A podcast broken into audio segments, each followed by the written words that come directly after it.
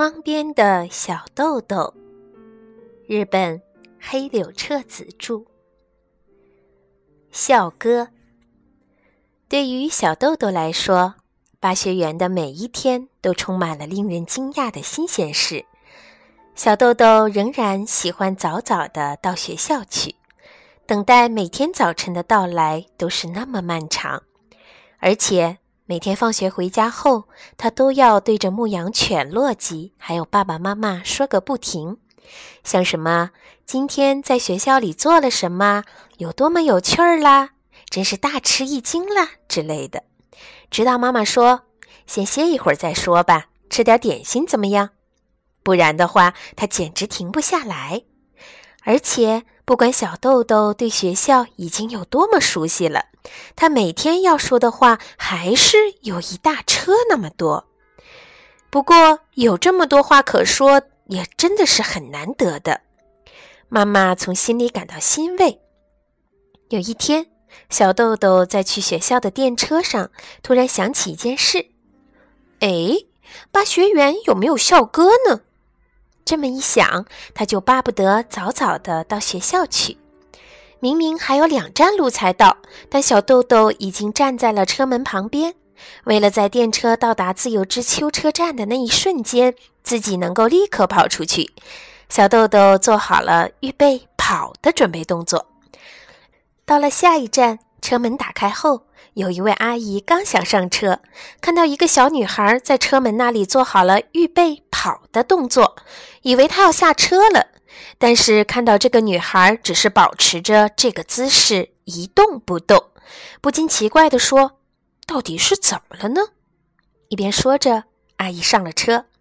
就这样，等电车到站以后，小豆豆下车的迅速劲儿简直无人可比。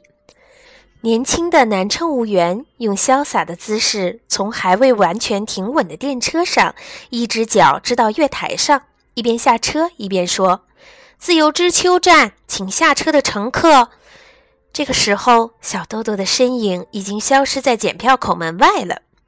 到了学校，小豆豆上了电车教室，立刻向先到的山内太二君问：“哎，太二，你知不知道咱们学校有没有校歌？”喜爱物理的太二用沉稳的语调回答道：“好像没有吧？”“嗯。”小豆豆一本正经地说：“我觉得还是有校歌比较好。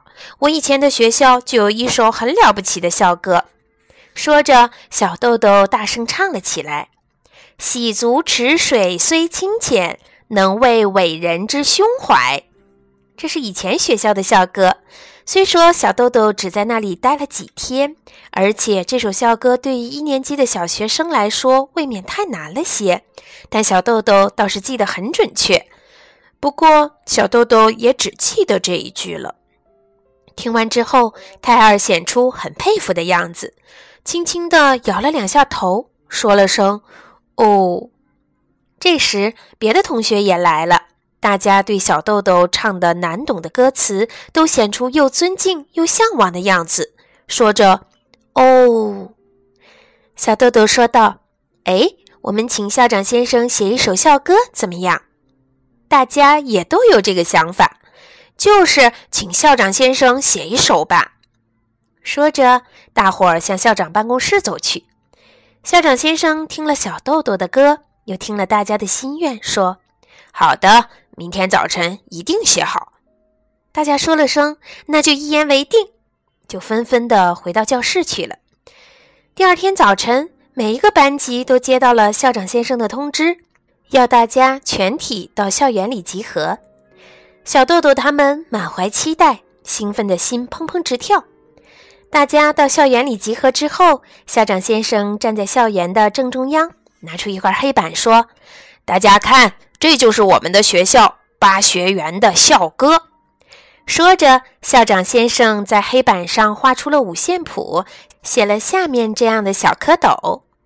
然后，校长先生把手高高的扬起来，像指挥家那样说：“来，大家一起唱。”说着，校长把手向下挥去，全校五十名学生都随着先生唱了起来：“八学园。”八学园，巴学园。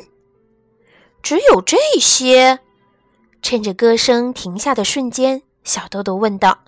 校长先生很得意的回答：“是啊。”小豆豆大为失望，对校长说：“再难一点就好了，就像‘洗足池水虽清浅’这样的。”先生脸红彤彤的，笑着说：“嗯，不喜欢这一首吗？我倒觉得这个挺好的。”结果，别的孩子们也说：“这么简单的歌，还不如没有呢。”也就是说，孩子们不肯接受这首校歌。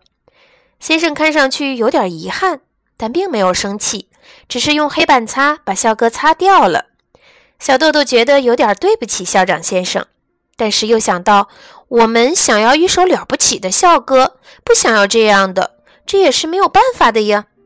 实际上，那首简单的校歌饱含着校长先生热爱学校、热爱孩子们的感情。